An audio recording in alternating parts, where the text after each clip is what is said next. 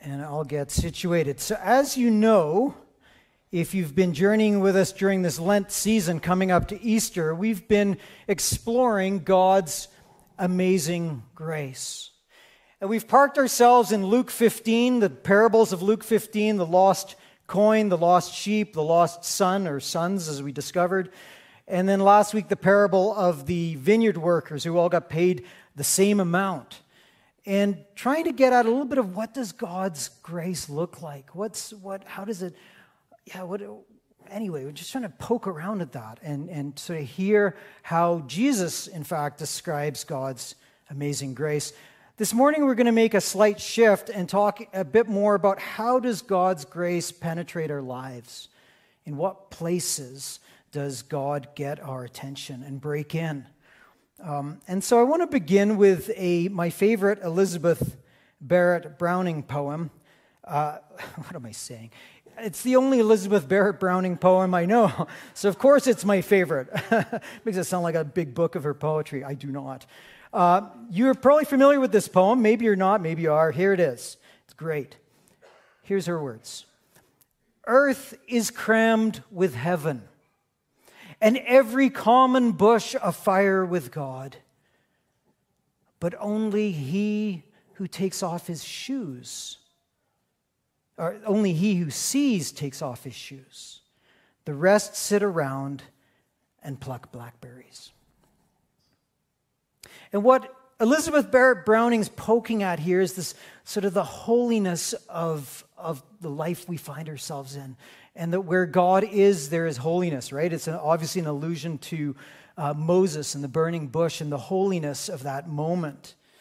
Um, and really, what she's getting at is what theologians call common grace. Okay, and so we're going to spend this week talking about common grace, and I'll talk a bit about what that is in a moment. And we're going to, next week, we'll talk about what theologians call saving grace. Common grace, saving grace. Saving grace is that grace where we encounter Jesus in a saving way, where we, we sang about that this morning, where God's amazing grace breaks in and draws us into relationship with the living one. Right? Jesus' death and resurrection. We're moving up to that central story at Easter time, where God's saving grace breaks in through the person of Jesus. But there is also something called common grace. And that's what we're unpacking this morning. Here's how uh, one commentator describes common grace. It'll be on the slide here. Common grace refers to the grace of God that is common to all humankind. It is common because it benefits, its, its benefits are experienced by the whole human race without distinction between one person or another, believers or unbelievers. It is grace because it is undeserved and sovereignly bestowed or given by God. Okay, this is what Jesus is on about in the Sermon on the Mount. You're familiar with this text where he, I'm just going to read the one verse that's pertinent here, where he says, um, God causes the sun to rise on the evil and the good. He sends the rain on the righteous and the unrighteous. Okay, and what Jesus is is describing there is what theologians have called common grace. That it doesn't really matter uh, if uh, the, where people are at, good or bad, good or evil, he actually says, righteous and unrighteous, rain falls on them both. Because God is a God of goodness and longs to lavish his grace, sometimes in unexpected ways, on all of his creation, uh, regardless of where people stand in their relationship with Him. It's common grace, it's grace that is uh, for all.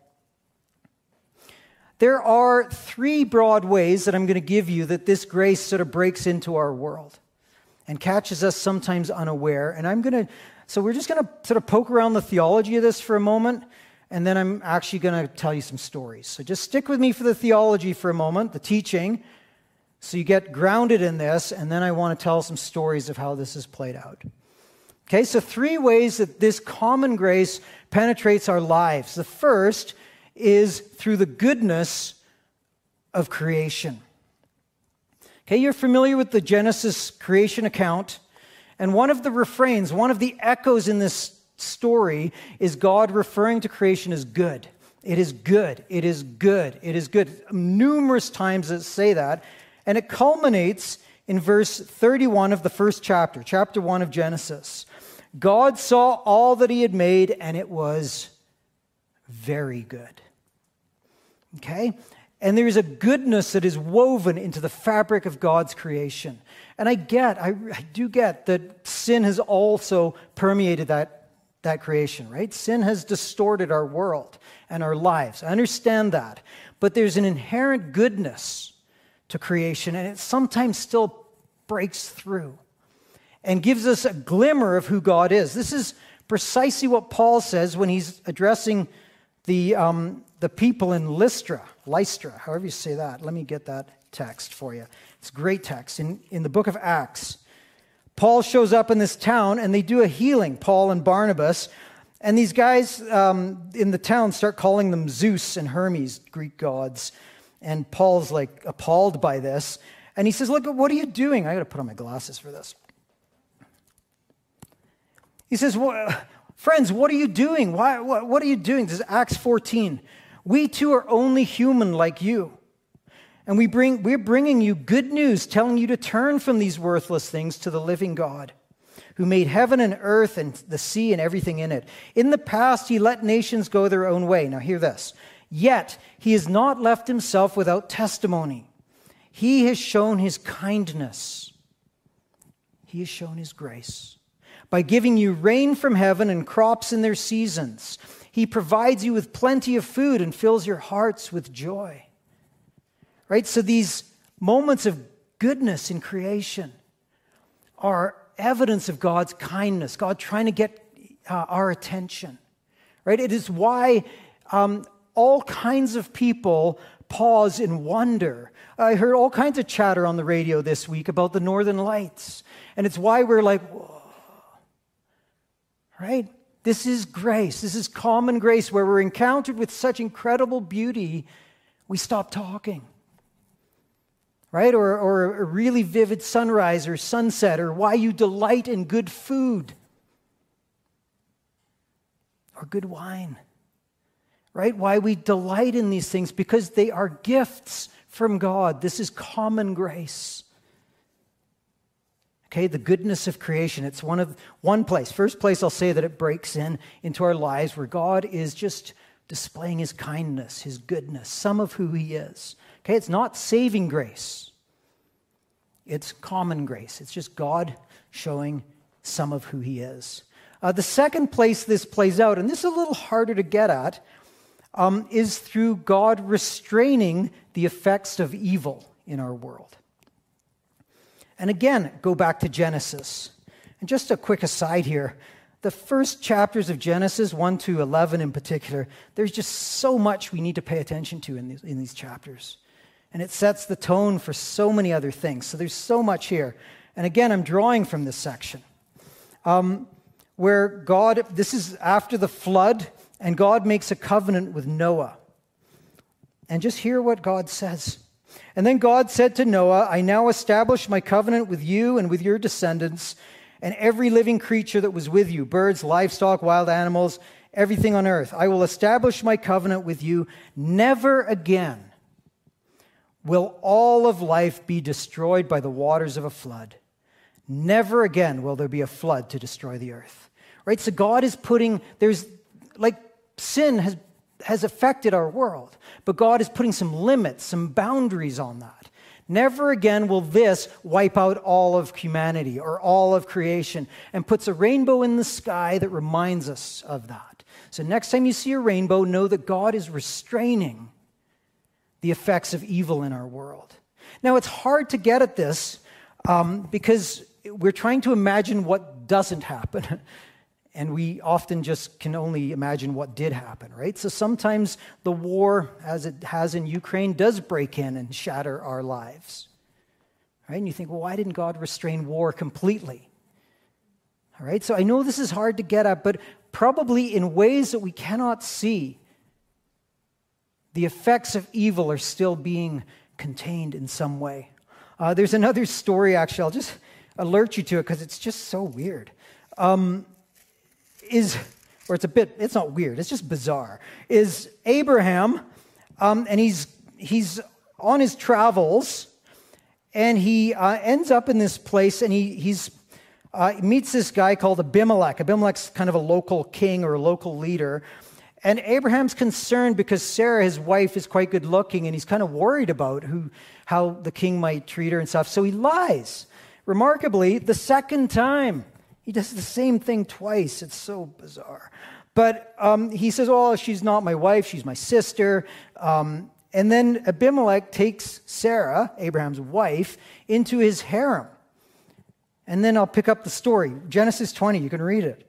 Now Abimelech had not gone near her. That's Bible speak for she had they hadn't had sex yet. Okay? Now Abimelech had not gone near her, so he said, Lord, uh, oh, because God tells Abimelech that he's good as dead. And he's like, Whoa, Lord, uh, will you destroy an innocent nation? Did he, Abraham, didn't he say she's my sister? And didn't she say he's my brother? They lied to me. And I have done this with a clear conscience and with clean hands. And then God said to him in a dream, Yes, I know you did this with a clear conscience. And listen, so I have kept you from sinning against me. That is why I did not let you touch her. Right? And God is limiting the effects of the sin. Do you see what's going on there? It's just remarkable. And this is common grace. Right? Abimelech, there's nothing in the text really that suggests that Abimelech has this deep relationship with God but he encounters God restraining the destruction and the effects of sin. Okay, so that's the second place that common grace breaks in. It's a little harder to see because it's, we're trying to imagine what didn't happen. But I suspect there's a lot of things in my life that didn't happen that could have. Okay, third place I think common grace breaks into our lives is through humanity, through you all and your neighbors and your coworkers, right? The human. And again, Genesis points the way or starts the conversation, right? In the creation story, God creates humanity. And these words are spoken right after God creates Adam and Eve. So God created humankind in his own image. In the image of God, he created them, male and female, he created them. In his image. Okay, it's why humans have a moral compass. And I get that people's moral compasses are all kind of dialed a bit different and we disagree on the finer points, but I would say, sort of fairly collectively, we can look at what's going on in the Ukraine and we're all appalled by that. Are we not? There's something in us that just says that's not right, what's going on. Where does that come from? It's common grace or why people who have zero allegiance to Jesus, they're not Christians that I'm aware of, can do incredible acts of goodness and kindness. Right? I, I've known all kinds of people who are uh, really just not, they, they're not thinking about Christian things, they're not interested in Christian things, or perhaps they're interested in Hindu things, but still do incredible acts of goodness and kindness. And that too is an aspect of this that God has created all people in his image, and somehow that just it, it just bleeds out of us. And we we have still the ability to do good things. For sure, humans do some awful things. I get that too, right? Sin is part of the story, but common grace breaks in. Or why artists can be so incredibly creative is an aspect of this. I want to read you a, a verse in, in um, Ecclesiastes chapter 3, verse 11. For God has made everything beautiful in its time. He's also set eternity in the human heart. Right? He set eternity in the human heart. Yet no one can fathom what God has done from beginning to end.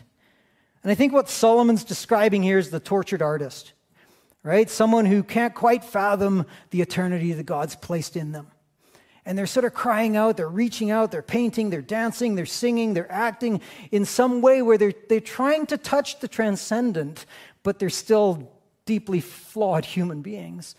And we get this artwork, music, and art, and paintings, and, and, and, and all kinds of things that just touch the beauty of God.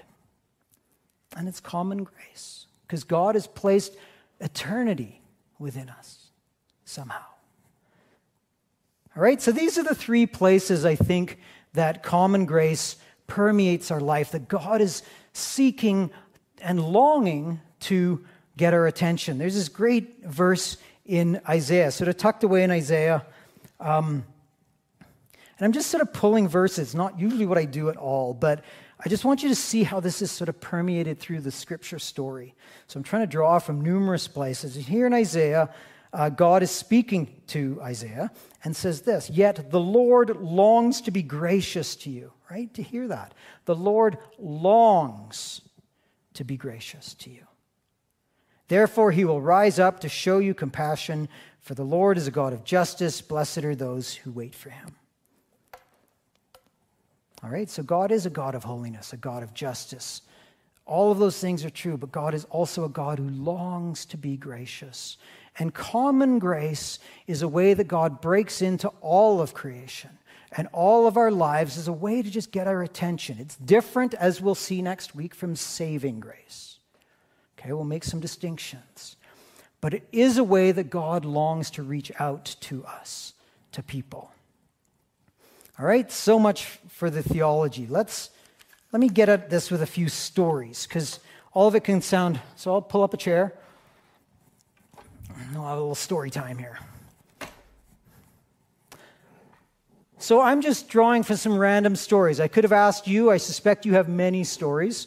Um, in this case, I'm just going to tell you a few stories from my life uh, where common grace has um, broken in where God has just shown his kindness.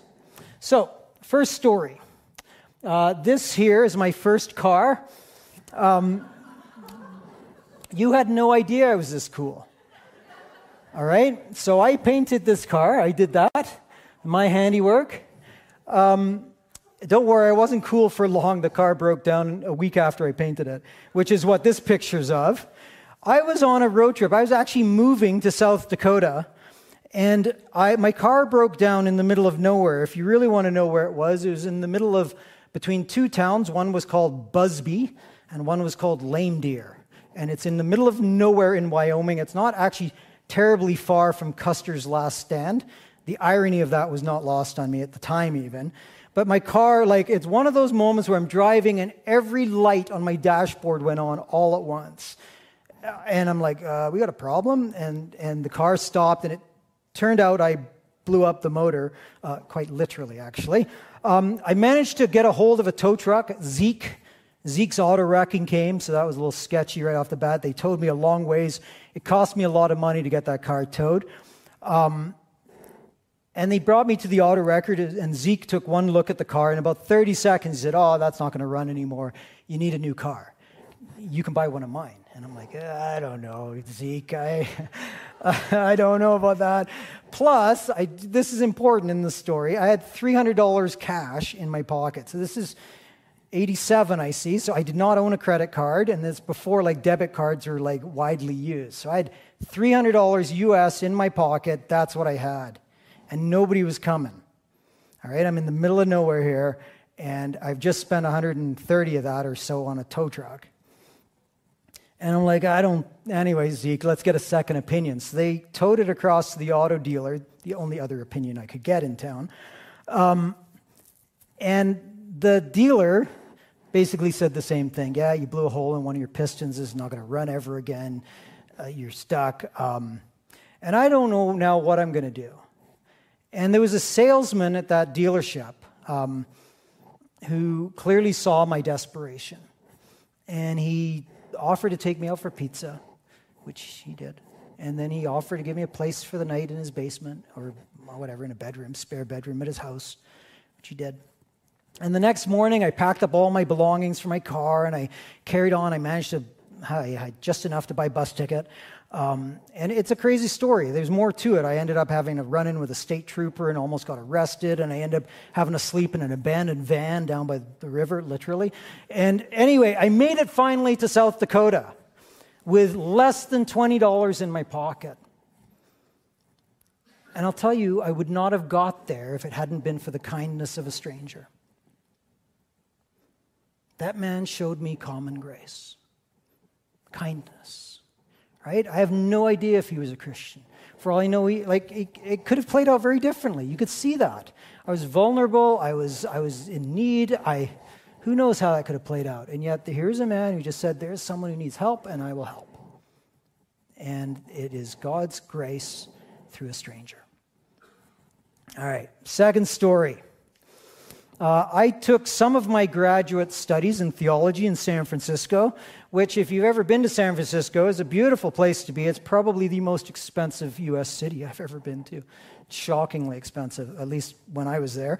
And um, and it was more expensive because at the time the dollar was what the dollar always is compared to the US dollar. And so I was paying about 30 to 35% more than all of my American uh, fellow collegiates. So I was not, I was paying a lot to be there for my grad studies. And in one of my first classes in my first semester there, uh, the teacher says, I want you to go out in nature and just sort of reflect on nature. And I'm like, what? I am paying you like a lot of money to be here, and you want me to take a walk? I could have done that back home and saved like $3,000. I was just, I was really torqued up. So uh, I thought I'll go sit by a tree and I'll just whatever. I'll just, I don't know, whatever. I was really frustrated. So I went to this, it was a pretty beautiful campus actually. January for sure. It's, you know, not the nicest time to be in San Francisco, but it is San Francisco, so it's not that cold. And I'm sitting in the sort of the green common space. So there's trees all around this massive green space. And I find myself sitting there by the tree, just kind of, this is just ridiculous. And then all of a sudden, I realize that I can hear birdsong. And it's San Francisco, so it's birds I don't normally hear in Calgary. Um, and it's beautiful. I'm really drawn. And I just find myself just listening to this beautiful birdsong. And then there's this guy across the common who fires up a chainsaw and he's pruning trees. And it's like, and, I'm, and it's like, so I hear birds and then the chainsaw goes dormant, or when the chainsaw's dormant, and then he fires it up and he's pruning a tree and I can't hear the birds. And now I'm getting mad for all kinds of other reasons. Um, but then it hits me. How often is God's voice drowned out in my life? God speaks like beautiful bird birdsong. And sometimes I hear it. And many times, noises just drown it right out life, stuff, whatever. And I'll tell you that lesson is probably the most enduring and most memorable and most important lesson of my entire grad studies. It has stayed with me for, as you can see, 22 years, 23 years. I still think of those birds and what it is to listen to God and what kind of things drown God's voice out in my life. And God, through creation, grace, common grace, the beauty of birdsong. All right, third story. So uh, in 2012, that's my family at a different stage in life. Um, we did a cross continent trip. We drove across the US really fast, and I went to school, some more studies, and then we drove up to PEI, and then we spent the better part of five weeks driving back across Canada. And when we were in Montreal, lo and behold, right beside our downtown hotel, there's this big tent, and I'm like, whoa, Cirque du Soleil, let's go, right? How can you not go to Cirque du Soleil? Um, and I don't know if you've ever been to Cirque du Soleil. Uh, it is, in my opinion, absolutely stunning. Um, you will watch performers do things that you don't even think are humanly possible. And they do it with such incredible beauty and such incredible grace. And I find myself, I remember this is a distinct memory. I'm sitting there with these guys, at, well, my family at the Cirque du Soleil, and there's tears in my eyes at how good this is few years ago, I came across this uh, little excerpt from Frederick Buechner. And he says it better than me, so I'm just going to read his stuff. Uh, he's at SeaWorld, okay? Not at Cirque du Soleil, but you can see the commonalities. It was a gorgeous day, and there we were with the bright Florida sunlight reflecting in the shimmering water and the cloudless blue sky overhead. The bleachers we, where we sat were packed, and the way the show began was Uh, that had given signal, they released into the tank five or six killer whales, as we call them. And no creature under heaven could have looked less killer like as they went racing around and around in circles. And what with the dazzle of the sky and the sun and the beautiful young people on the platform and the soft, soft southern air and the crowds all around us watching the performance with a delight matched only by what seemed the delight of the performing whales, it was if the whole creation men, women, beasts, sun, water, earth, sky, and for all I know, God Himself was caught up in one great jubilant dance of unimaginable beauty. And then, right in the midst of it, I was astonished to find my eyes were filled with tears. Buechner turns to his wife and daughter and told them of this rush of emotion, and they replied the same, they felt the same thing. And then he goes on to explain. He says, We shed tears because we had caught a glimpse of the peaceable kingdom, God's kingdom, and it had almost broken our hearts. For a few minutes, we had seen Eden. We'd been part of the great dance that goes on in the heart of creation. We shed tears because we were given a glimpse of the way that life was created to be, but is so often not. And that's what I experienced for that little moment in Cirque du Soleil. And again, for all I know, most of those folks are not Christians or don't think about Jesus often or if at all. I have no idea. I didn't talk to any of the performers. But in that moment of beauty and grace, God's common grace broke through. And you just had a, I just had this little glimmer of how life could be, perhaps, or at least what beauty could look like, what eternity in the human heart looks like. Common grace through artists.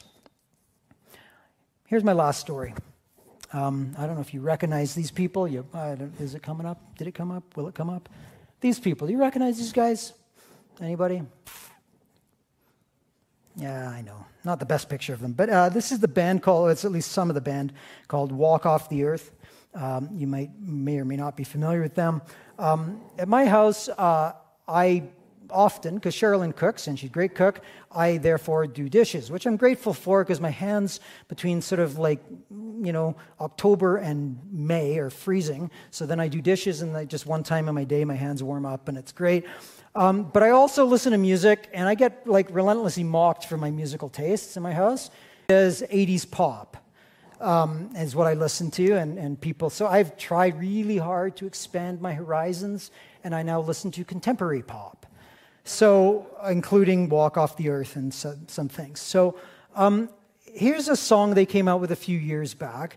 It's, I'm not going to play the whole song, but I'm going to just play the last 30 seconds of the song, okay? So, Mark, if you want to put up that video.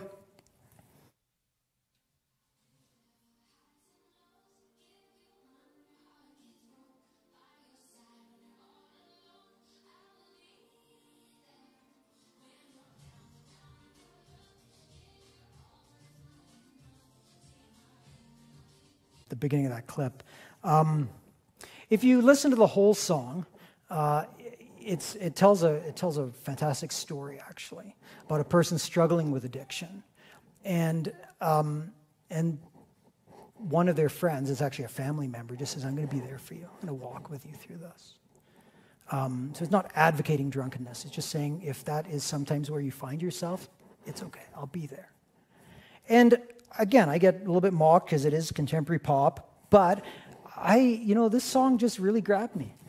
Um, and I put it on actually repeat, so then I get as mocked more often. but um, listen, one of the, we all have things we struggle with in life. Um, and one of the core places where I struggle is I have felt alone in life. And that's a whole other story. Could, I'd be happy to share with you at some point. But uh, just the way I sort of grew up, and I just like there are lots of, and, and the way that that's filtered into my Christian experiences, I don't always feel like God's there. I feel alone. And this song is actually speaking truth to me. Again, I don't have a clue if Walk on the Earth have interest in Jesus. Um, this particular song is not talking about Jesus. I'm aware of that. It's talking about human friendship. But that's also a place where I don't feel alone. Or this reminder is that you're not alone. Right? So here I am in 80s, this is, this is 2000s pop, but in 80s pop, remarkably too, God's grace breaks through. Common grace. God speaks. God reaches out and actually speaks to one of my core lies right? That I feel like God is not there. And then walk on the walk of the earth reminds me, no, I'll be there. Right? It's just common grace. It's God using all of creation, in this case, artists, to speak his truth, his goodness, and his beauty. Right? This is how common grace permeates. And God is just, I think, um, I mean, what Isaiah says, God longs to be gracious to us. And I think it just sort of spills out of him, is the picture I get. Um, and God can't almost help himself. I don't know, some of you are hikers in this room, I know. Um, this is sort of the gratuitousness of God's grace in my mind uh, pictured. Is I, you know, I've gone on backpacking trips where I'm like three, four days into the backcountry.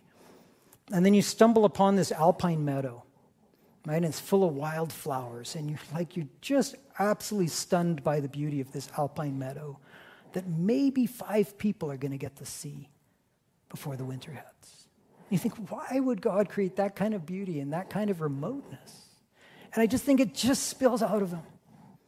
God longs to be gracious. And common grace is one of the ways that this impacts our lives, okay?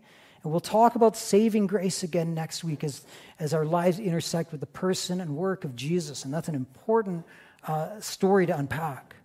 But here I just want to uh, just highlight this idea of common grace that God breaks in in all these unexpected ways to reveal his goodness, his kindness, his presence.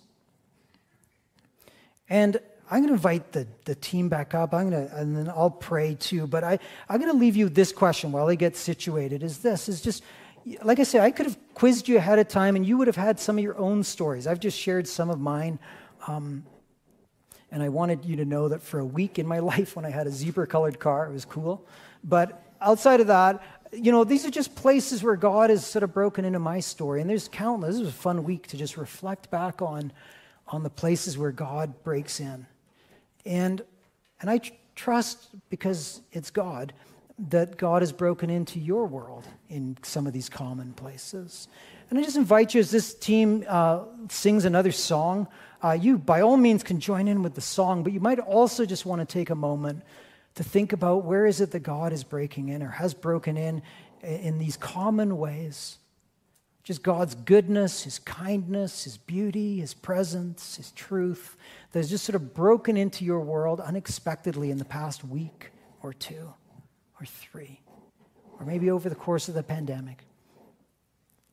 All right? Because Isaiah is a good, clear reminder God longs to be gracious to you. Let me pray. God, I thank you for. Um, I thank you for your grace, your undeserved kindness, your goodness that breaks in sometimes in the most unlikely of places. Thank you. Thank you that that happens to me far more often than I realize. And perhaps to us far more often than we realize. So, God, please Give us eyes to see. Your grace, your common grace